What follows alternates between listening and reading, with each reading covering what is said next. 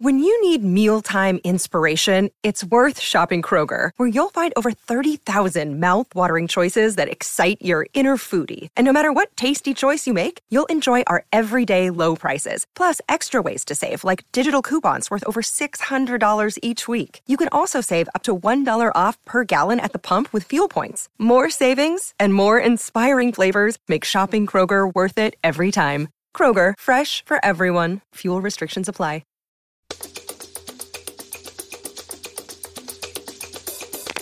Hey there, folks. Just wanted to jump on Mike here before we start the show proper and give a quick shout out to our sponsor in this episode, which is our friends over at the Criterion Collection. I'm sure those of you who listen to the show must know who the Criterion Collection is. Obviously, they make awesome Blu rays and DVD versions of classic and new films. And I just needed to give a shout out to a couple uh, Blu ray releases for this month. Um, Graduation from the Romanian director Cristian Mungiu, uh, one of my favorite films from last year in 2017, came out at least in U.S. theaters earlier in that year and held strong on my list. I, I, this director's really good. Four months, three weeks, two days. Um, Beyond the Hills. He's a good director, um, and this is his latest film out by Criterion. And then I'd say the shining piece for their uh, their recent releases is Mishima: A Life in Four Chapters. Uh, this is the 1985 film from Paul Schrader, who has a new film out right now by A24. That film is called First Reformed. Mishima, I know very little about, other than I've heard it's visually uh, beautiful, and uh, the cover artwork by Criterion is top notch. So uh, both of these are worth seeking out, as are any other titles that you're interested in in the Criterion collection. So go to criterion.com for that. Otherwise, you can find a lot of their titles streaming on Filmstruck as well. So we thank them for uh, sponsoring this episode of Adjust Your Tracking. Now on to the show.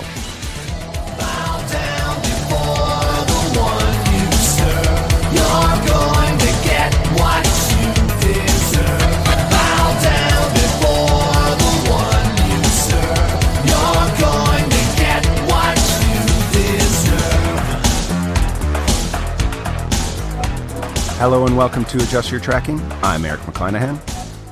I'm Joe Von Appen. Whoa, st- staccato, pausing in your name. I thought you forgot your name for a second Yeah. there. No, no, no. I was stifling a laugh, but it was like an unprovoked laugh. I have no idea. Maybe it's just a nervous excitement for getting back on mic. It's it's been a while. Yeah, you know, we, we go away for like three or four weeks, and I feel like it's been a year with, with without my Joey VA. I need to, I need to talk to you, dude. Well, that's how fast the internet moves. Like a couple weeks is just like might as well be a year in between because everything's been blown up and forgotten in the span of that time. Yeah, so I guess it's just all just a pointless endeavor. Why are we doing this? The end. Yeah.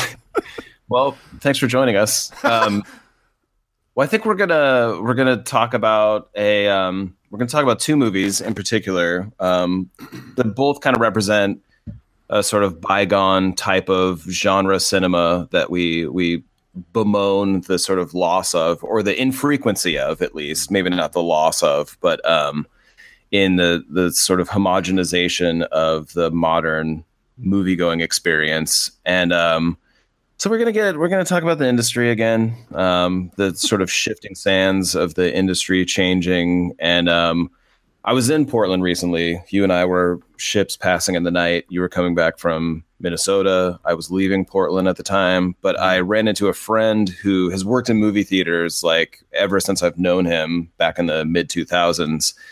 And he currently works at the Laurelhurst. And I was like, I remember going around Portland and like the second run pub theaters are like I think a treasure in Portland. Um, they're they're pretty unique. Like that you don't every city doesn't necessarily have them, but I think that it's like you know when I moved there in the early 2000s, like it was just like a really interesting uh, attribute to the city that there were these places you could catch movies that were going second run. You could have a beer if you wanted. I didn't really care, but like, you know, it was just like a relaxed atmosphere where, where movies could sort of like hang out for a cheaper ticket price. And, you know, so I was like seeing the theaters and noticing that they were all currently playing first run movies now. And so I mm. asked my friend, I was like, Oh, you work at the Laurelhurst. How come they're not doing second run? And he was like, Well, the studios now are like pushing, they're not allowing second run theaters to run them until like three months after they've been released. So by that time, they're all available for streaming, if not stealing. And like, um, so most people have just entirely lost interest in seeing these second run movies. And like that, that was like such a bummer to me because I was thinking about it. I was thinking about how many movies like lingered and hung on because there was there was still like an interest but not a sort of dominant interest that keeps things in like the top 10 box office you know um, mm-hmm. status. So a movie like donnie darko in the early 2000s like that survived in theaters for like i think like six months in portland. Mm. and that was because of the second run theaters. It got flushed through the first run showings like right away. And then it just sort of like popped up as an option in the second run theaters and then gained a popularity and then its subsequent like release on DVD it would like cemented its kind of cult status. But like nowadays you know especially with like the glut of VOD options like things don't really there's like the most popular things this is what we talk about the most is like bemoaning the the loss of variety where there's like the things that are the the most popular and those are the only things getting discussed the marvel movies the star wars movies anything owned by disney. And then everything else kind of like glutting the overload in vod streaming services which there's a lot of great stuff but a lot of it's just getting buried um, amongst the the glut so like a movie becoming a sleeper hit, becoming a sort of like uh, a slow going, like it'll it'll find its audience. Like that might still be true, but not on the same level anymore. Mm-hmm. And so I was just thinking about how, especially with like the movies we're discussing today, you know, like we're discussing Leigh Whannell's um, first, not his directorial debut, that was Insidious 3, but his first directed original script uh, Upgrade, which came out this last Friday from Blumhouse, and our uh, hold up pick is from 1990, uh, Mark L. Lester's Class of 1999, which was my pick. And um, the two kind of you know talk to each other in a weird way, but um, like they Upgrade is definitely as it's being kind of sort of discussed critically as a type of it's a throwback movie, and so the the loss of of variety results in a kind of uh, championing and celebrating of a, a, a, a lost movie. And you'll find it mostly at like festivals where it's like this is a throwback to the Cronenbergian blah blah blah.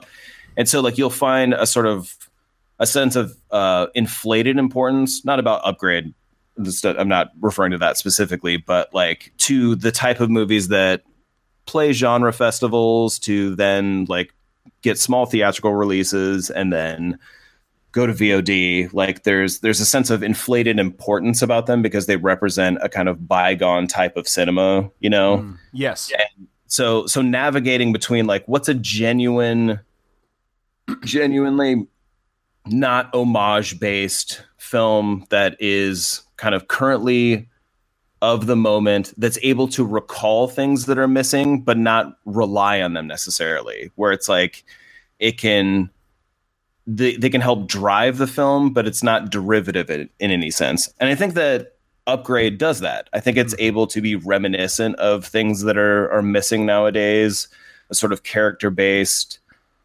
plot driven you know like nuanced world built, you know, with science fiction ideas that like has genuine genre payoff. Mm-hmm. Um, and it doesn't like as much as it, it can recall moments of like RoboCop and like some Cronenberg moments. It doesn't necessarily feel indebted to them.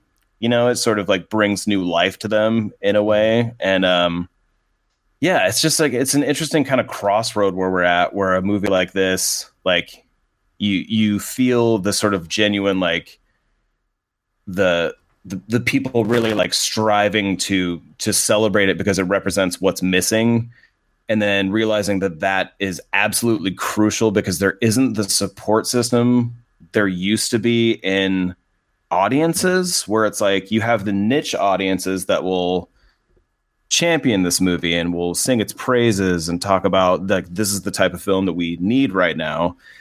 Um, I hate that phrase, by the way. Yeah, this is yeah. the dot dot dot we need right now. Like this is the refrigerator magnet we need right now. So like, whereas like that's necessary because a movie like this r- doesn't make sense to a mass kind of detached audience. They're just like, what is it again? I don't, they need it overly phoned into them. Hmm.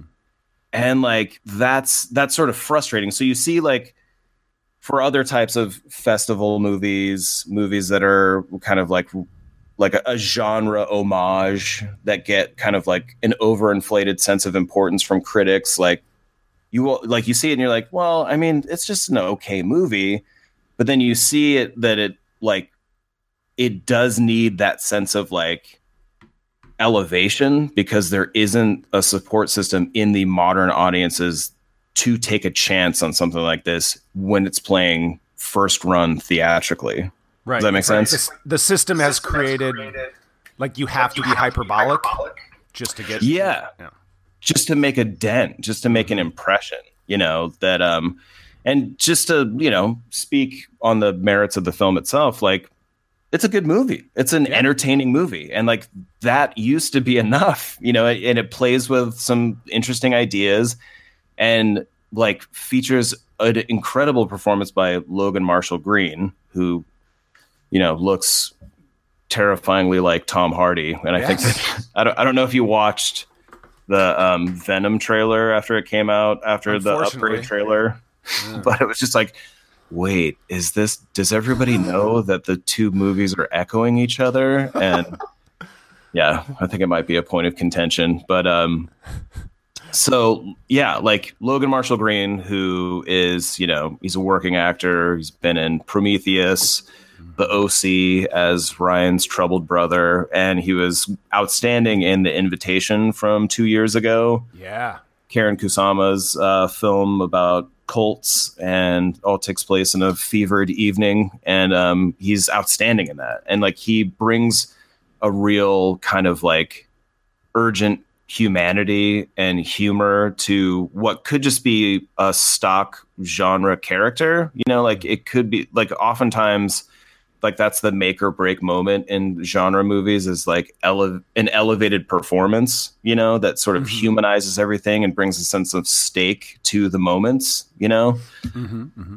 and um yeah i don't know like what what were your what was your experience going to see upgrade in the theater what was the audience like Yeah, how did you feel about it erik Um, I, I liked it as well. I liked it as uh, actually. I guess I don't I don't know how much value is there is in saying it's so relative, but I liked it more than I even expected to. It it looked like a fine sort of diversion to go check out. It also was like, hey, if I'm gonna choose like if if if my options at a multiplex are kind of between what the obvious that's there, like uh, several screens with Solo and Avengers and Deadpool and all that. Yeah. This here's this little, truly low budget like it's an it's kind of a an, an actual like proud to be a B movie B movie or uh uh, you know in a way it's it's uh, what would have been called an exploitation movie back in the day whatever you want to call it like I was like Right. well that's that's that's an easy choice for for for you and me in terms of like what we're after and what we're looking for yeah um, so it for one, uh, just on a base level, like I was really happy with like what it delivered. It delivered on what uh more than I would have expected based on it being a, a low budget movie. But uh the audience I saw it with was me and maybe a couple other people because I saw it like opening day, uh like a twelve thirty show. So while this movie did actually do better, uh, it landed in the top 10. Uh, I think it was number six we looked up and made like 4.5 million. It's like not bad for a small movie like this. Um, but my audience, when I saw it, very low. However, I had one of those magical moments where a dude that was sitting three row, three seats, uh, like down from me, we both locked in to all the funny bits in this movie. Like there's moments where you just have to laugh out loud, um, either from something shocking happening or there's some like legit great scenes of humor. And uh, I guess to uh, I don't want to get too in the weeds on it, but there are moments that are like laugh out loud funny. And I it, it just felt like ooh, like me and this stranger are kind of riding this this wave together and we're both on it in the same way. We're enjoying this movie. Uh, I, I didn't talk to this person before or after. He might have hated the movie, but I got the sense that we both liked it in the same way. Yeah. Uh, like, f- for instance, I, like I said, I don't want to get too in the weeds because it would require a lot of explanation, but uh, in this movie, uh, Logan Marshall Green sort of becomes uh, like uh, a RoboCop type, like half machine, half man, uh, after a series of unfortunate events. And uh, there's a moment where you you come to realize that the AI that's been implanted in him will speak to him, but only he hears it. But he has to speak to it. You know, he has to talk out loud. So there's a lot of like. Um, it's like what I thought was kind of nice about the first Iron Man movie that has just grown tiring in all the mm-hmm. other movies, but the banter between robots and a funny lead character like Tony Stark. In this movie, it's Logan Marshall Green talking to himself, but it's this AI in his head. And there's a moment where he says something like, You got to be fucking kidding me. And the AI just goes, No. it's like there's just this deadpan, um, nice mm-hmm. little beats of humor in the movie that that really worked. And uh, it's also kind of a nasty, proud to be nasty, violent action movie. Um, and I think those like the second run theaters that you opened on, um, those are going away and they're gonna more and more just kind of end up on VOD, you know, straight to VOD, I think. Like we have championed the last two movies by um I'm blank what's the the the guy who did Brawl in Cell Block 99, what's that uh Craig Zahler.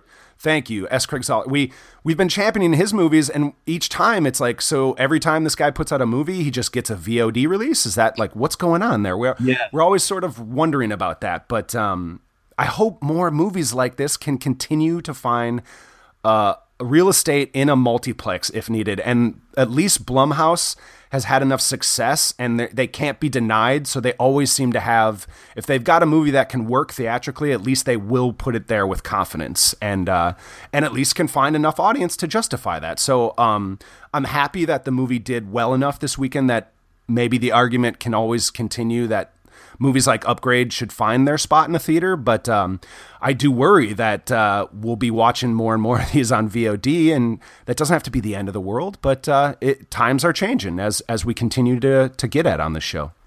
Yeah, there. Um, I I got to see the the premiere of the movie, and uh, Jason Blum did the introduction, and he brought Leigh on stage to like do the kind of final words. And Leigh brought up, which was something that you know we've always acknowledged about Blumhouse, but that Blumhouse's model is like really simple. They find filmmakers they like and they let them do whatever the fuck they want, which is like that's what Steven Soderbergh was sort of introducing when yep. and he sort of addressed the sort of the change in the industry and what needs to happen. Like just take have a stable of filmmakers, give them like, you know, not an insane amount of money, but enough to let them do what they want. And and then like they'll like the successes will help buoy the rest of them, you know, and like that's that used to be how the entire system works. Now it's just like high stakes or nothing and then like everything else is starting to sort of like fall into a place where like they're like, well, I guess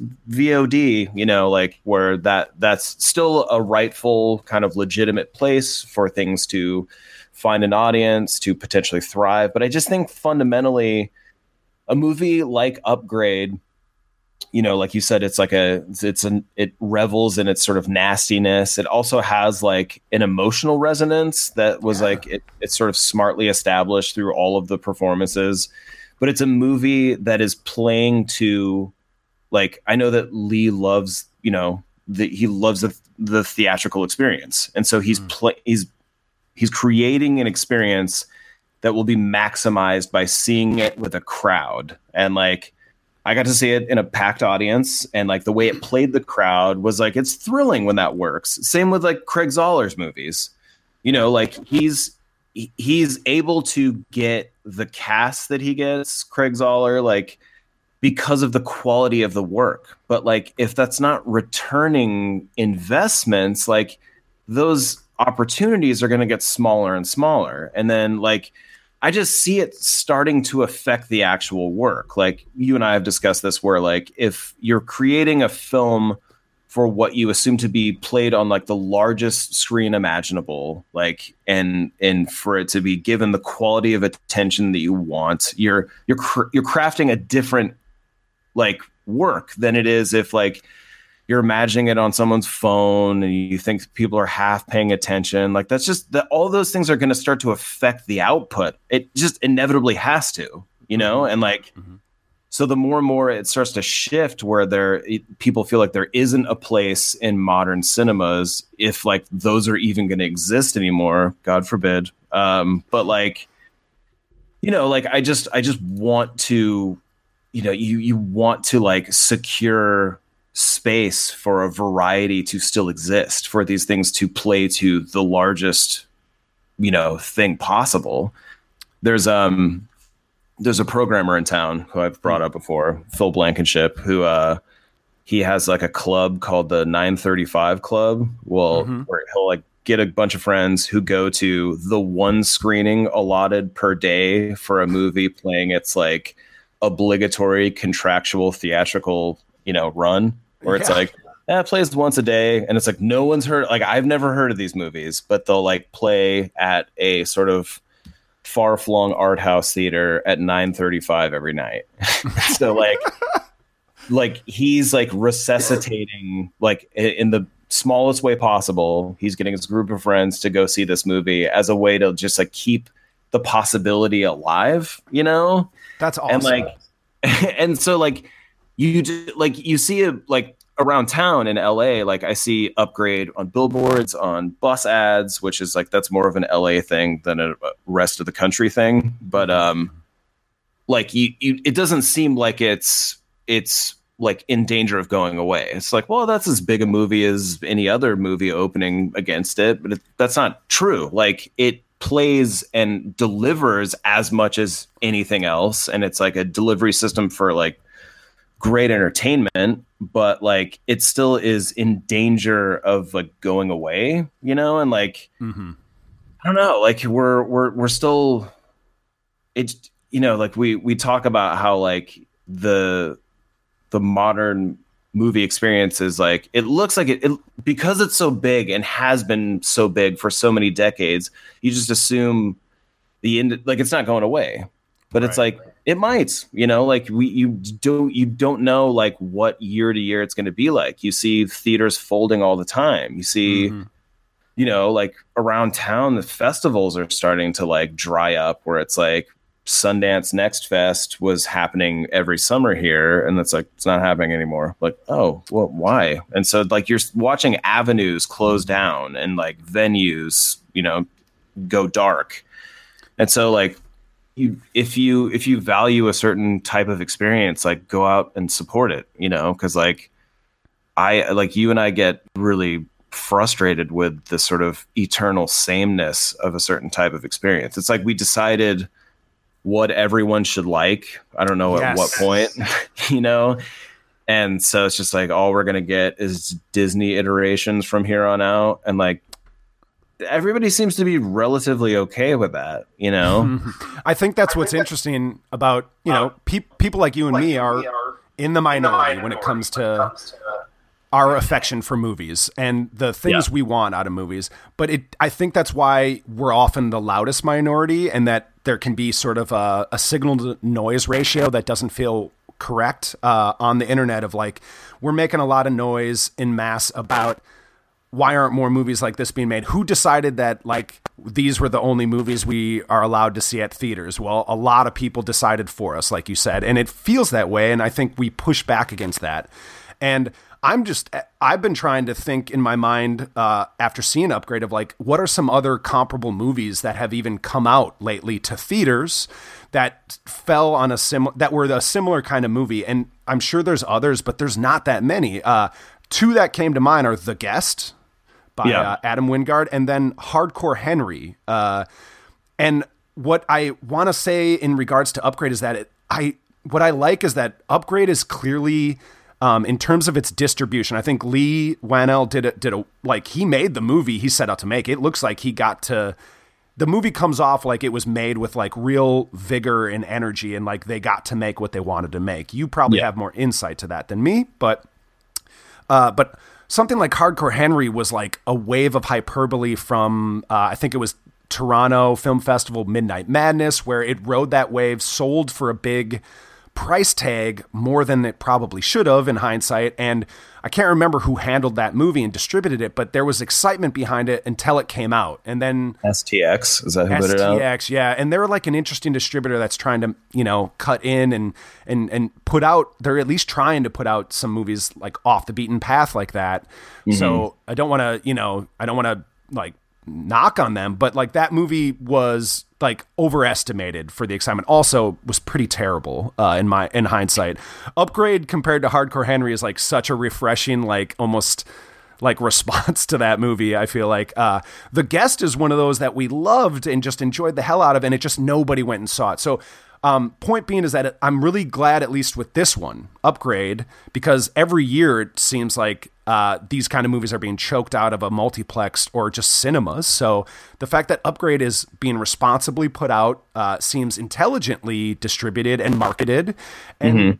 it's all relative. But they they were one of the big uh, sort of notes. And when I look at box office reports on Sundays, I like to pay attention to to that stuff and uh, upgrade was the one that kept coming up. It's like, hey, this is like a good little good like surprise for Blumhouse. Like it was uh, over what they. I don't know who does the tracking and how they expect what a movie. It's it's clearly yeah. not a science, but and I think a lot of it is PR speak when they're like, "Ooh, the movie did better than expected." It's like, okay, based on what? But that was the sort of line for Upgrade, and it got.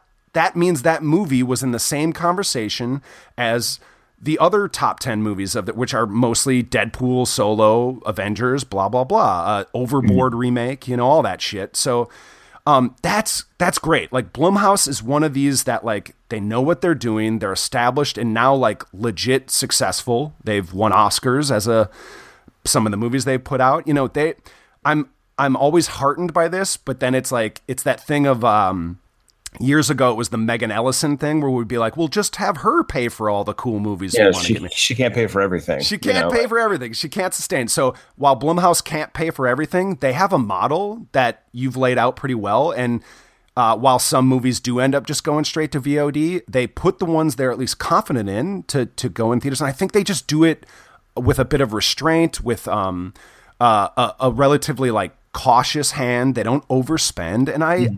I, it's going to allow this stuff to continue in theaters. I, I'd like to think so. If Upgrade is being written up in that same way, and it frankly it has a couple weeks here where it can do well in theaters before like yeah. the next giant movie comes out. There's there's there's hope, but um, I'm with you, man. I don't want movies like Upgrade to just be VOD because as much as we've talked about it in this industry sense, there is some really inventive, fun shit in this movie. I think we should yeah. get into it a little bit. Like the camera work during the fight scenes, dude. Like I was thrilled by that. You know, yeah. Loved, so, loved so the basic premise it's set in the not so distant future, sort of Black Mirror sort of terrain of mm-hmm. advanced technology, and we have like a luddite played by Logan Marshall Green plays Gray, who Gray. um. yeah, who um who you know only you know works on old cars, only listens to vinyl. You know, I felt a kinship with him because I drive a 1983 Toyota Celica, and you know I DJ with cassette tapes. So you know, I just you know I felt like your car is like a comparable to the muscle one he's uh he's putting together I, in the beginning of the movie. every time it starts, I do whisper "I love you" to it. So which he does at the very beginning of the movie. So he um he gets he ends up doing some work for a very spectrumy type tech wizard who is um, effeminate and albino-y who um, after visiting him a series of like you know unfortunate events happens where they're in a driverless car that ends up marooning them in this desolate area. He and his wife and they get attacked by a group of sort of like random criminals, it seems like. And then she winds up getting murdered, him paralyzed, and he is approached by the the tech wizard with a, a possible resolution that like if he's implanted with this AI chip, it could bring him back to sort of his his ability to walk and his like previous capabilities. He, he finds out later that this AI actually speaks to him, as you mentioned, and like that whole premise is so like well laid out and like mm. when it starts to get into the sort of murder mystery element and the sort of genre elements like it's it hits all the like all the cylinders start firing and everything starts to connect in a way that you like the sequence you you were describing and the choreography like it is like seamless with his performance, Logan Marshall Green's performance, with like how well the scenario is sort of laid out and established. Like it all starts to connect in this way that you're like, it's a thrill to watch. Like mm-hmm. to watch this sequence where like he's suddenly capable of tremendous violence that he's not comfortable with. so like you're watching his reactions and like it's just it's it's that beautiful sort of synergy of like great movie making where you're like the choreography matches the performance matches the writing which has set everything out up so perfectly. And like that that's when the movie is really kind of like humming like perfectly you know yeah. where like the, the first sequence where stem is the name of the ai starts to speak to him he's like huh? What? Hello? Like and, and like there's that just great scene. And like it's that there's there's equally it's equally as tense as it is hilarious. And it mm. like I don't know, like the movie just sort of like sprang to life in that in that section, and I, I think that like those those kind of like movie going experiences are like pretty rare. And it's like it's innovative. Like there's there's a sense of innovation that even though there's there's plenty that's going to be innovative in the the Disney movies that are coming out because like they have the money to do so. But it almost seems so hectic and overwhelmed like mm-hmm. in the final product that you can't even discern what's innovative. Whereas like with a movie that's kind of approachably small but impressive like upgrade you get to build those moments. So you really get to see them come to life you know? Like and that mm-hmm. choreography is so beautifully like executed in the movie. Like it's really it's unique. Like it's we've seen plenty of innovative choreo- fight choreography in like movies like The Raid or even Brawl in Cell Block 99 that we previously discussed.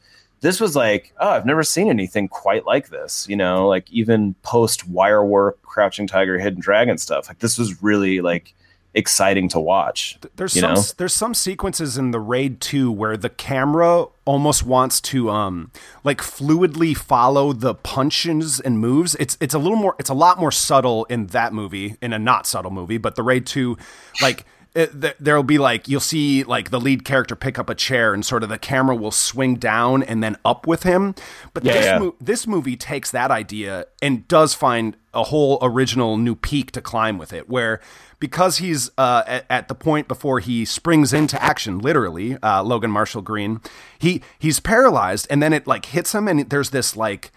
It's like leaping up into action, and the camera will be down with him, and then like he'll do like these crazy flips and stuff, and the camera goes with him. And mm. how they kept that where it didn't look like a bunch of shaky cam. Uh, you could the fact that I could actually tell what was going on as yeah. the camera did this acrobatic shit. I was like, now that is why I love, still love, even though there are just less and less of them with even this kind of budget to to do this fun stuff with. Is like it's why I will always love these inventive little low budget B genre movies because that's where you see real innovation when when you don't have the resources of Disney. You know, George Lucas innovated Star Wars because he didn't have all the money to do every stupid idea he wanted to do in the original. he had to right. he had to rethink it. And yeah. it's it is interesting that that's the movie along with a few others that just has essentially, you know, uh, it's like the bone being thrown into the air in 2001 and you skip to now and that's those are the kind of movies being made now because of Star Wars, but we we are copying this thing that it's not it's it's it's a very strange like I understand how we've gotten to this point, but also sometimes I'm like, God, why less money can be great sometimes for some of these movies. Uh, yeah, yeah, uh, yeah.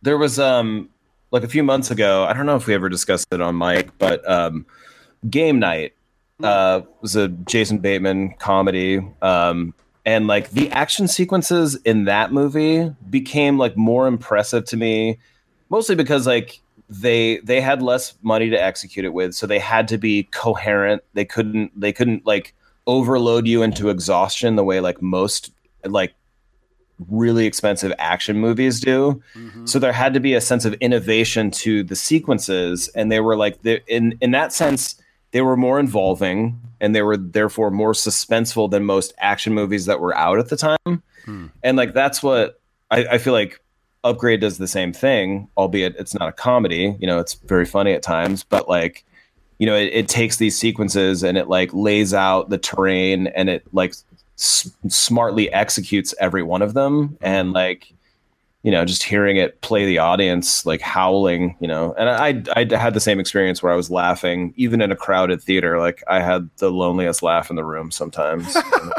I wonder okay. if my, my friends across the theater i wonder if they know i'm here just because they hear my demonic cackle all the way i miss i miss that cackle. Thanks um, yeah, I I think it's really. Um, I was talking about the original RoboCop with a coworker yesterday, mm-hmm. and he had seen it for the first time recently and really oh, wow. t- took to it. Yeah, I was like, that's great. Younger guy, uh, movie lover, but uh, he's catching up on Verhoeven and really liked it. And it kind of reminded me of like. Uh, I know we've talked about this on mic before, but there was a time where you and I would chat at work a lot at the port, at the art museum where the cinema was that we worked, and we would talk about stuff like RoboCop or Arnold Schwarzenegger movies, and we'd always get this sort of scoff if someone heard us that was coming in there, and it just it it kind of reminds me that like, uh, it's really easy for people to dismiss stuff like that if they don't want to think yeah. beyond. Oh, it's called RoboCop or oh Arnold Schwarzenegger. Like I don't. Right. Like, what a waste of time. However, if you watched RoboCop and gave it a chance, it's a really smart, artful also action movie. It's got like a lot going on, and I think that might be part of the thing to like circle us back of like why did the why did the world just decide for the rest of us that Marvel, Disney, Pixar, like that's kind of it?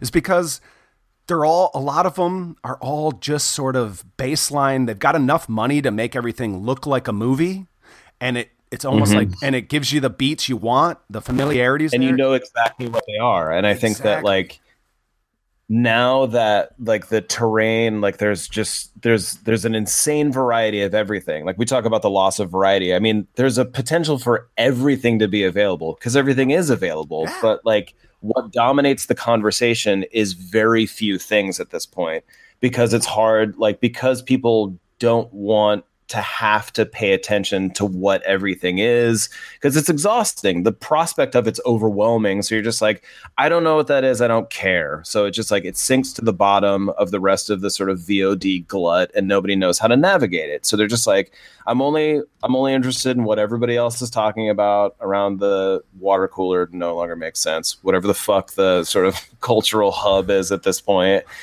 but like because there's no more water left. Um, that, that's my point. Um, but uh, so so like people like all like there's innumerable albums available. But what's everybody talking about? The new Kanye West album because he dominates like the cultural conversation. Mm-hmm. And like what's everybody talking about? The, the fact that Solo isn't performing as well as everybody thought it would and it's not quite as good as everybody wanted it to be.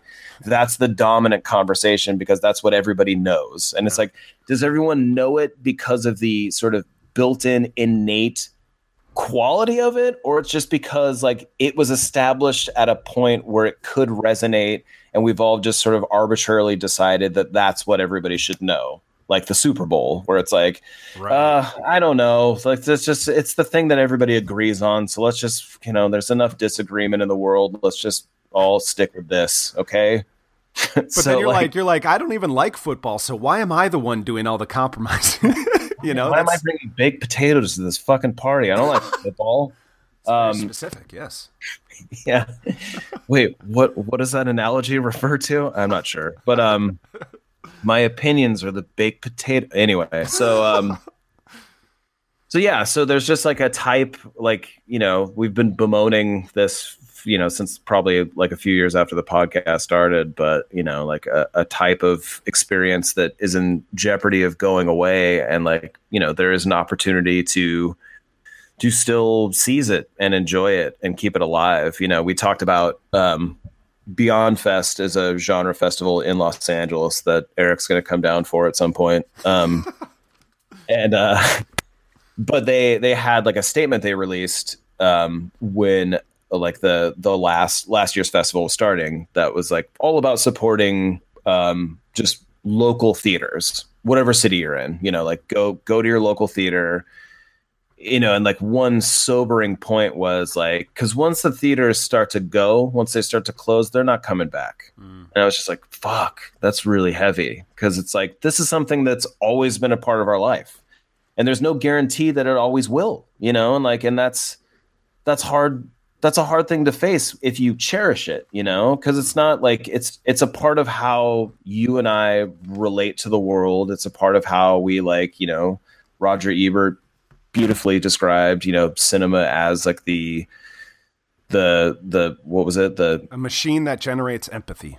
Exactly. And so like to be able to go to a place where all you're focusing on is that and the artfulness of it and like just the the the the grandeur of it you know like if that goes away like that's a huge loss. And so i don't know there's just something about like keeping it alive and keeping the you know as as long as like it gets dominated by a thing that i don't think really uh, a monoculture can sustain itself and so in order to keep a variety of life assuring its survival like you you need to go out and support so go to the movies for Christ's sakes. That's, That's the PSA for today. What we're eternally saying. But um, I don't know. Do you want to do you have do you want to pivot to uh, the the next hold up? Indeed, let's do it. Meanie, meanie, meanie, meanie, meanie. What? Meanie, meanie, meanie, meanie, meanie. What? Meanie, meanie, meanie, meanie, meanie, meanie. Hold up. Wait a minute. Now just wait. In 1998, six million violent incidents took place in American high schools, including 29,927 teacher fatalities. The public school system has been reduced to a battlefield. But the Board of Education has just found a solution. The perfect solution. You're next, Mr. Cope for the class of 1999. What are you? The class of 1999. These androids were supposed to educate the students. Battle droids, Miles. Battle droids. To graduate is to survive. Erik, you know, rightfully suggested we we do something that kind of like fit the tone of our main um review, which was upgrade. And so he was like, "Is there like a Terminator-ish ripoff that either one of us have liked that could sort of fit tonally with this. And I suggested The Hidden, which we may still discuss at a future time because you've never seen it, right? It's true. It's I true. need to see it. It looked cool. cool. And um, Class of 1999, which to me is like as after I suggested it, and you're like, "Holy shit! Like, let's do this one." I was like, "Okay." it's more in line with what Hold Up originally started as, which was a segment where we would discuss movies that were either you know kind of like critically misunderstood culturally maligned and we held a certain fondness for it that we needed to reinvestigate through our you know critical counterpoint in each other and just open up a dialogue about why we like you know what we like even if it's sort of misunderstood it the segment has went on to become like just reinvestigating movies that we we definitely held in a in a high regard and just like testing whether they do truly hold up. Mm-hmm. So this class of 1999, Mark L. Lester's class of 1999 from 1990, is a little more in line with how it originally started because like no one would really argue that this is a good movie. And like I saw it as a as a kid and even at that point I I know that I liked it.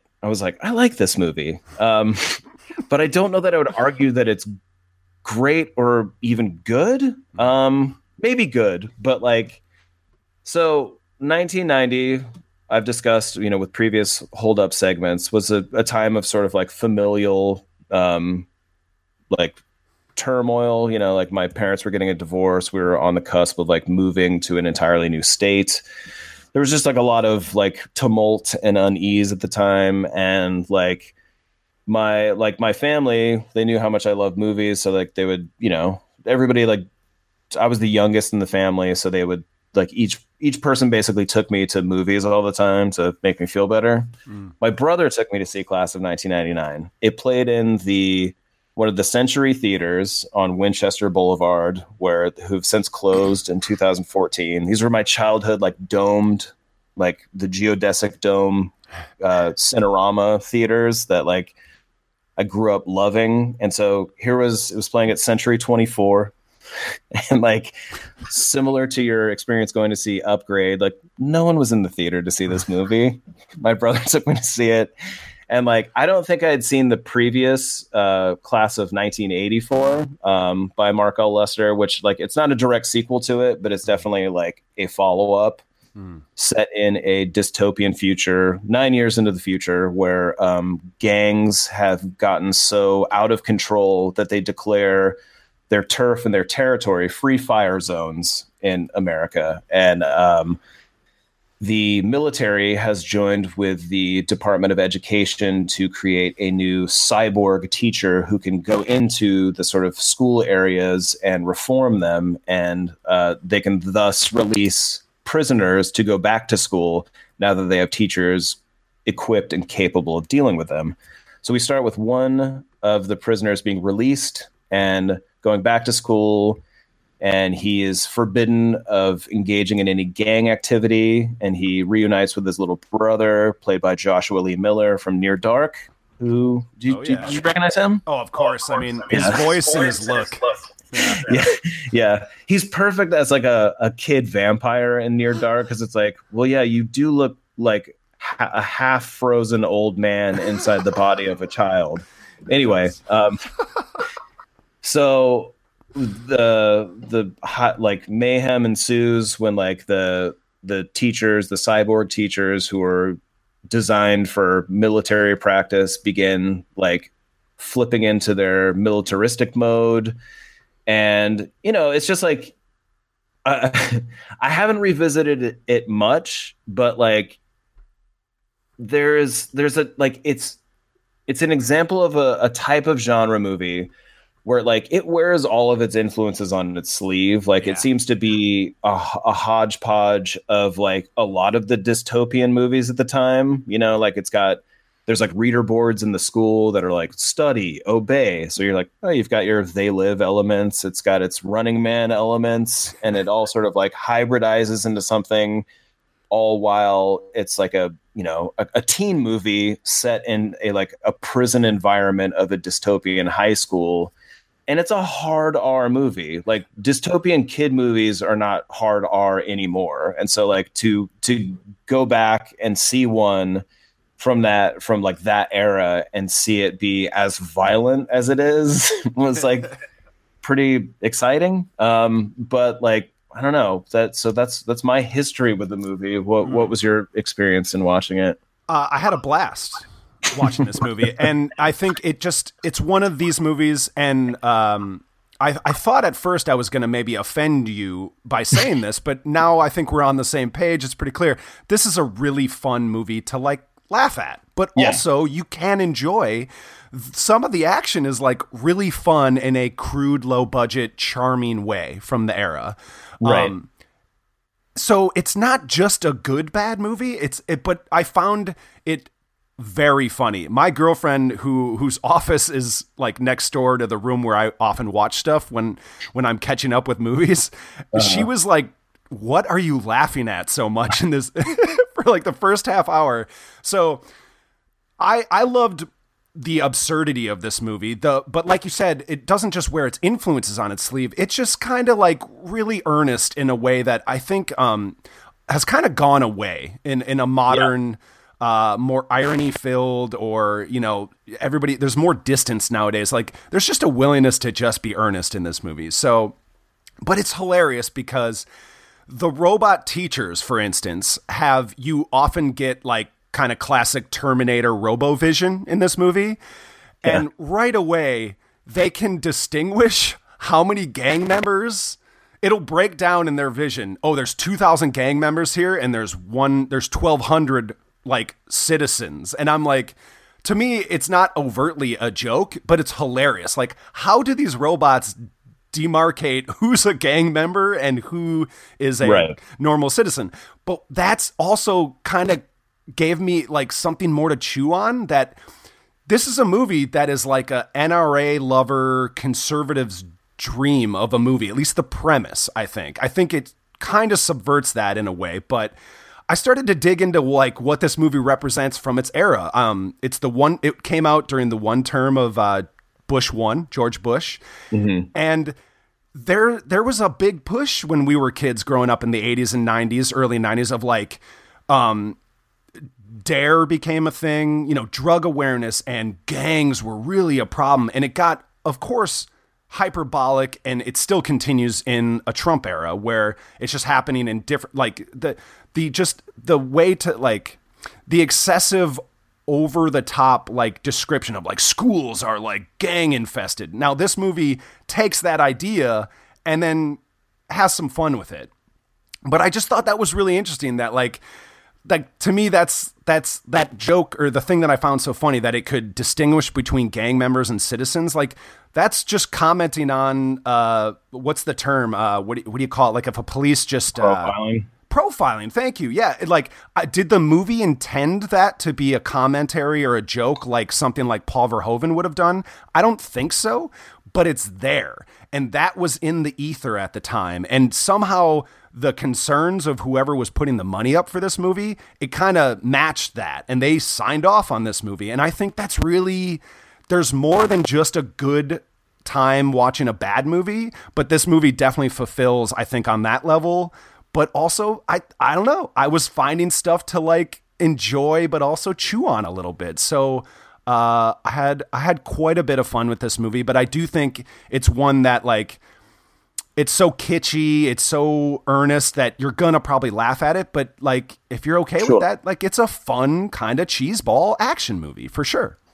Yeah, I think that I think it, it is intentional, especially since Okay, like the okay. the main characters are primarily gang members. That's so true, like that's true. You're aligned with the protagonists who like eventually there's a there's a plot twist where you know they're being manipulated to be pitted against each other. The gangs who are already at war with each other, their war escalates because of they're being manipulated by some like strategic, you know, some war strategies from the teachers. Right. And so they, they realize this, band together, and like the movie really sort of like hits its stride in the last 30 minutes where you kind of get to see like though it's a low budget movie it, I think it was made for like five million dollars, which at the time that's not super low budget. That's a that's a pretty substantial budget in 1989 when it was shot. But mm-hmm. like mm-hmm.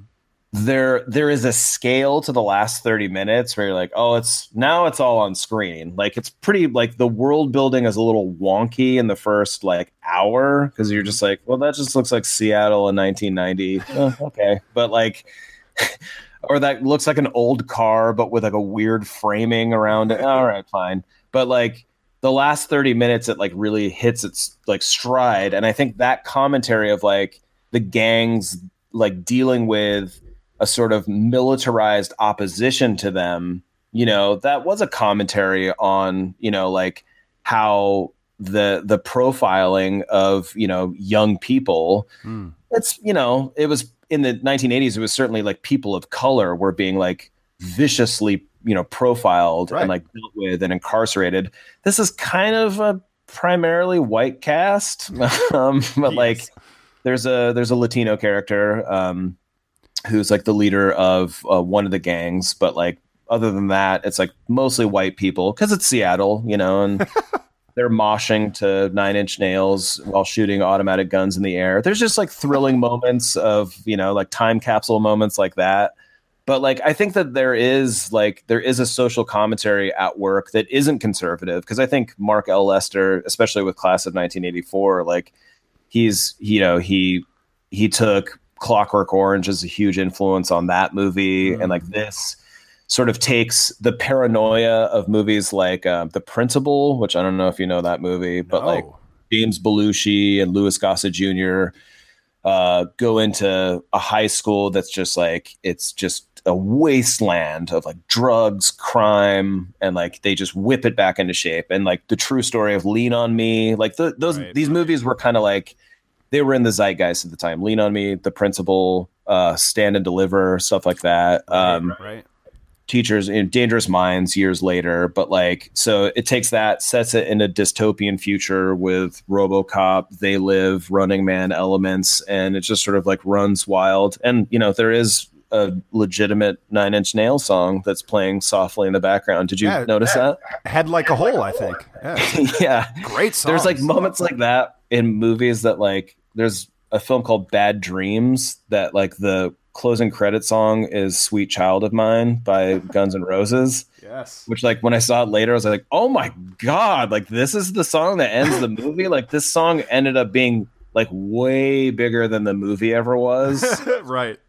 It's interesting having those like oh, we're we're gonna position your song in a in a big movie, and it's just like, eh, we'll be fine. I wondered how they afforded the Nine Inch Nails song, but it was probably at a time where they were small enough or something. Like you said, the Yeah, movie ex- was expected. Yeah.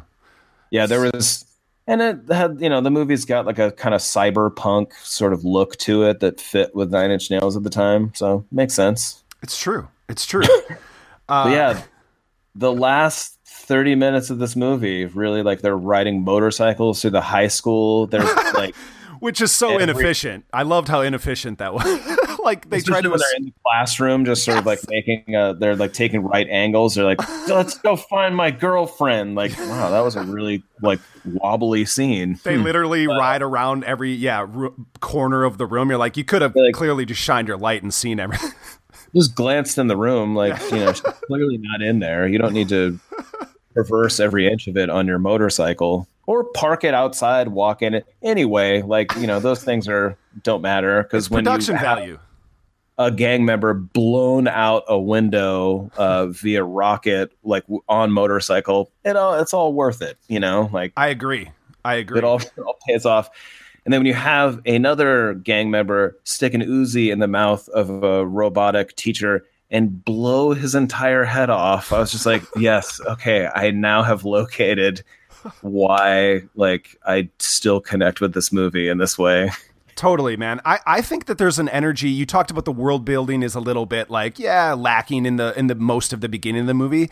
But yet there's like uh it's like more like I saw the desire and what at least the at least what the ambition was. And then it Yeah. does really become legit. Like you see a lot of it on screen in that final third, as you said. But I was Yeah. able to kind of go with it because I thought the the frame was at least packed full of stuff. They tried, right? And I, I got Yeah. this the movie had a sense of like one of those Max Fisher plays in Rushmore, you know, like Right. like it felt like that kind of adorable energy where you're like, wow, they really are trying and they're using whatever they can to try to make the frame like I think there's a lot lacking in modern day big budgeted movies where they either just do it in post or they don't care at all where there just seems like these movies are supposed to be big and global but like they feel small. Class of 99 there's at least an attempt to try like, like whatever we have to make this feel futury you know? Because it's not like a lot of time has passed from when this movie was made in 1990 or when it came out to when it's set. So it's like wow things got really bad fast in the 90s in this in this mm-hmm. theoretical world. But like they're doing what they can to sell it to you. And that goes a long way for me like that that ambition that effort to do it. And i really i just kept thinking like fuck this is like watching a max fisher play in rushmore. I loved that aspect of it. But another Yeah. thing that's that or go ahead. I'm sorry. Don't let me cut you off. Well, I, it just kind of circles back to what we are talking about with like upgrade and how like it's it's you need to demonstrate your sense of like innovation, and that's what makes the the big moments in the movie sing. Whereas like you know with Class of 1999, um, they're just like there's a sense of like needing to invest in the payoff, and like that that energy is detectable. Whereas like modern movies like they may be just as busy as like what you're saying like they fill the frame with in class of 1999 but it feels empty and it's like they may have busy action sequences but they feel dull and inert because like there there isn't there isn't anything real you're looking at. It looks like a really just hectic screensaver basically. And with with this it's like practical stunts. It's just all these sort of earned moments. And as scrappy as they may come across and sort of in some of the lesser moments like when they do hit they like they really connect you know in like Mhm. you know a movie that's like goofy but it still is just like when it connects it really connects. It's it's goofy, but also like legit actors are in this movie. Malcolm, speaking of Clockwork Yeah, Orange, fucking Malcolm McDowell's in this movie, and Pam Right. Grier is one of the robot teachers. And okay, but the ultimate is Stacy Keach and his Stacy haircut. Keach, who only ingests foods and liquids that match his hair and eye color, which are white. He only eats bananas and only seems to drink milk. It's true. Yeah, I, I didn't even like really like connect that, but that's true. That those he does that in scenes in the. Anytime someone's eating a banana in a movie, I'm gonna what? Why? What is that about? Like the scene in Belly where the guy's like, I don't like that shit. I don't like that shit. Yeah, Why it's is he the actor from banana? Hmm. It's strange. It's strange. But yeah, the, the cast is uh you know, that's that's elevated. Like uh, you could tell they're kind of slumming it. Like Malcolm McDowell, this is a point in his career where like Clockwork Orange was like 15 years prior, you know, and but that it's still like I was excited when you turned me on to this movie and I'm like, fuck, Malcolm McDowell, Pam Grier, Stacy I'll watch this movie, you know, and like robots and stuff. Like and uh they they deliver I, I still think Pam Grier is like even in movies like this, she like always has such a great presence on camera. Like she's Yeah, always been like beautiful and all that stuff, but she's a great actor too, and like has a presence. Um, that that elevates this movie too. You know, uh, it it really does. But uh, I'm actually just glad that we have talked this out because I. I- It's not that I feel like I misunderstood the movie, but to to get your perspective on the director's maybe point of view a little bit more helps because I do think this movie like the whole idea that like these robot it's like a militarized thing and there's much more nefarious stuff going on behind the scenes uh, like with the St- Stacy Keach character who's like in charge of these robot teachers like the fact that that's that's all there and you're right the heroes of the movie are the gang members so we are definitely firmly in there like we're with them in the movie um I, I, there's I that it makes it even more interesting to me that it then came out to ref, to like kind of knock back against the conservative wave that was happening. You know, you had two terms of Ronald Reagan and then Bush uh, is the third uh, conservative again. You know, like that. That's that's kind of awesome. So. Um, yeah, Yeah. I, I think there was more to dig into this movie than than maybe one would expect, but uh, I, Yeah. I, I say check it out. Yeah, where, where you can check it out.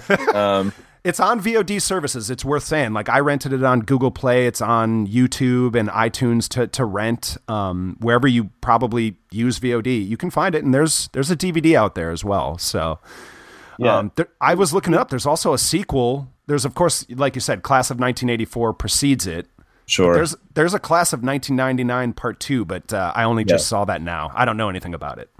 It's it's not very good. Um, but I mean, clearly, class of 1999, though it like its theatrical run, I don't think was it didn't do very well. But um, I think it found its audience on video, and then therefore was like substantial enough that they would you know do a straight to video sequel. You know, with class of 1999 Part Two. Just convoluted. It's just like what part two, what the fuck? What I thought this was a sequel to that one. Now this is a sub sequel to the se I don't understand. But um, Can't keep track of this shit. Uh uh Um, but you know, like it was a summer of 1990. You had, you know, it was a, it was a good dystopian summer. Total Recall. You had uh, RoboCop 2, featuring another fictitious drug. Uh, in class of 1999, it was Edge. That's right. Yeah. RoboCop 2, it was Nuke. So a, lot of, a lot of fake, scary drugs out there. And A lot of concerns. Yeah. Yeah. What are the kids going to be doing these days? A lot of lot of concerns back then. Probably still. Who knows? yeah so um you know there's there was there was a time where this would play first run theaters and um you know that time seems to be over but like there's there still are you know movies that are reminiscent of that that you can still support now so i think that's the that's the through line between the two It's true. We've we've seeded it together. We've threaded it. It's it's it's all happening. Yeah. Go go see Upgrade and then make time for Class of 1999. I think you'll have a good time with both for sure. So, so what do you say, man? Should we wrap it up? yeah it sounds good So just chill till the next episode. All right, let's wrap up uh, Adjust Your Tracking episode 176. You can find us uh, and all of our uh, episodes from the last few years archived at theplaylist.net. Uh, find our podcast on any of your typical podcatcher. And then, of course, support the other shows on the Playlist Podcast Network, like the Playlist Podcast. Uh, Ryan Oliver and uh, Rodrigo Perez have been doing episodes here and there. They tend to cover that big stuff, more the industry focused on like how the solos of the world are doing. And they, they fill a gap that you and I just couldn't really be bothered usually to to uh, to cover. So they're they're doing good Yeah. work there, and we've got over under movies and uh, a few other shows as well. So um, support that stuff. You can email us at adjustyourtracking at gmail.com, and we'd be extremely thankful. Uh, we've been getting emails here and there. I still get them from fans, and uh, I'm not asking people to take the time to do that, but when we get one of those and I send it to Joe, it really it's really heartening. And uh, just wanted to thank some of those fans that have uh, reached out to us and said kind words because um, we're just glad to know people out there and actually care what me and Joe say. So, you know, it's it's heartening, isn't it, Joe? Yeah, thanks, guys. Thanks. Yeah. Well, you're thanking a little too early, so I'm supposed to thank you for talking with me, Joe. So thanks, buddy. Oh, hey, thanks. thanks, Erik.